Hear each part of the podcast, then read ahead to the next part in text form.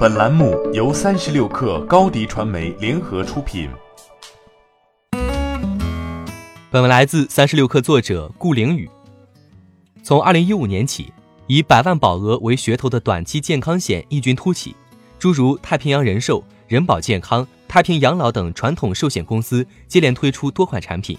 这种网红百万医疗险，每天只需一张地铁票的价格，就可以享受动辄五六百万元的医疗险保额。和长期险相比，这些网红产品储蓄性质低，更重要的在于续保条件和免责条款上往往陷阱密布，在宣传材料上刻意使用“连续投保”“承诺续保”等易与长期健康险混淆的词句，以达到监管套利的目的，方便随时甩锅。业界多个百万医疗险产品条款在续保、退保限价等设置上多不符合征求意见稿的要求。如果按目前征求意见稿，现有的已备案一年期百万医疗险均将在二零二零年六月一号前停售，以符合规范的更新产品来替代。百万医疗险潮涨潮落背后，中小险企们为何蜂拥而至一个赛道？由于健康险是一个涉及保险赔付、医疗服务、健康管理等多方玩家的漫长产业链，处于付费方的险企们在掌握患者流量和数据的医疗机构前，几乎不具备议价优势，缺乏医疗数据支撑。长期产品的开发风险陡增，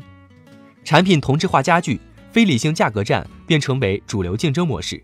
然而，即便一再降低费率、降低免赔额、做高保额，短期健康险也没有能够为其盈利。